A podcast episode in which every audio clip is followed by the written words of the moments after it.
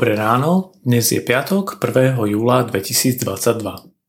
Slovo Božie nachádzame v knihe Sudcov v štrnástej kapitole v prvých dvadsiatich veršoch. Samson zišiel do Timny a v Timne videl jednu ženu z cier filištínskych. Keď sa zase vrátil hore, povedal svojmu otcovi a matke: Videl som v Timne jednu ženu z cier filištínskych, vezmite mi ju za ženu.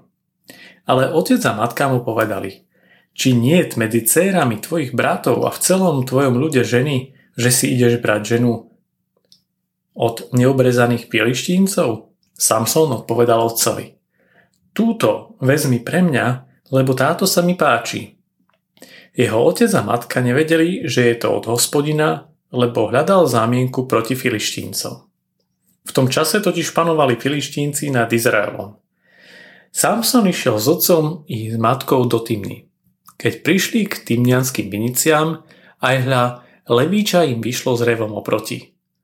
Tu prenikol ho duch Hospodinov a on roztrhol leva ako kozľa, aj keď nemal nič v ruke.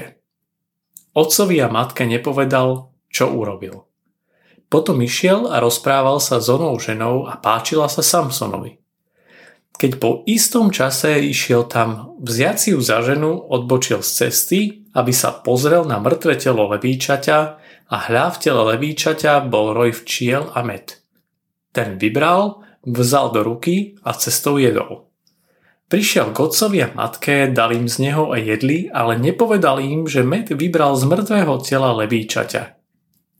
Keď jeho otec zišiel k tej žene, usporiadal tam Samson hospodinu, lebo tak robievali mládenci.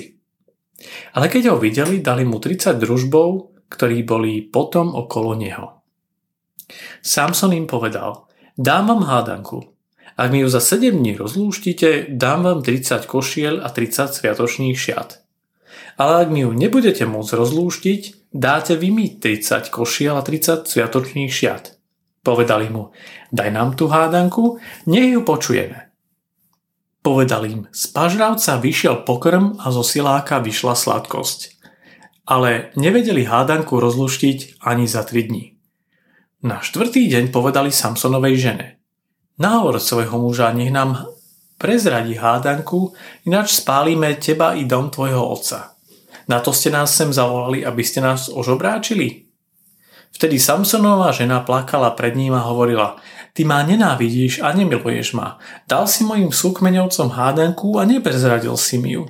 On jej odpovedal: Hľa, ani to svojmu otcovi a matke som to neprezradil. Tebe by som to mal prezradiť. Ale ona plakala pred ním sedem dní, kým trvala hostina. Na siedmy deň jej to konečne prezradil. Keď tak naliehala na neho a ona prezradila hádanku svojim súkmeňovcom. Na siedmy deň, skôr než vošiel do komory, mužovia mesta mu povedali: Čo je sladšie ako med? A čo je mocnejšie ako lev? Ale on im povedal: Keby ste neboli orali na mojej jalovičke, neboli by ste uhádli moju hádanku. Potom ho prenikol duch Hospodinov, zostúpil do Aškalónu a tam spomedzi nich zabil tridsiatich. Vzal ich odev a dal sviatočné šaty tým, ktorí uhádli hádanku. Splanul jeho hnev a odišiel hore do otcovho domu. Samsonovu ženu dali jeho družbovi, ktorý bol Samsonovým priateľom. Nesklam preukázanú dôveru. Svadba, ale čo po nej? Pre rodičov Samsona bolo nepriateľné, aby ich nevestou bola dcéra z pohanského národa. No Boh aj takúto voľbu použil na záchranu. Z toho si uvedomujeme, že i nás si Pán Boh vyvolil napriek našej hriešnosti a na dobro využije aj naše chyby.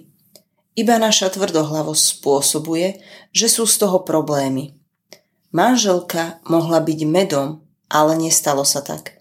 Dôveru zradila. Nezverila sa so svojou starosťou svojmu manželovi.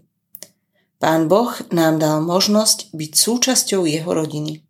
Prejavil nám dôveru, keď si nás vyvolil za svoju nevestu. Zo sveta na nás číha hriech, ktorý nás vábi preč od neho.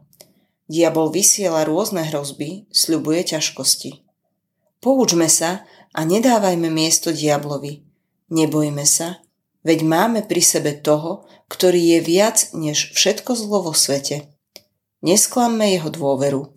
Buďme mu verným ľuďom, buďme tým dobrým medom pre druhých.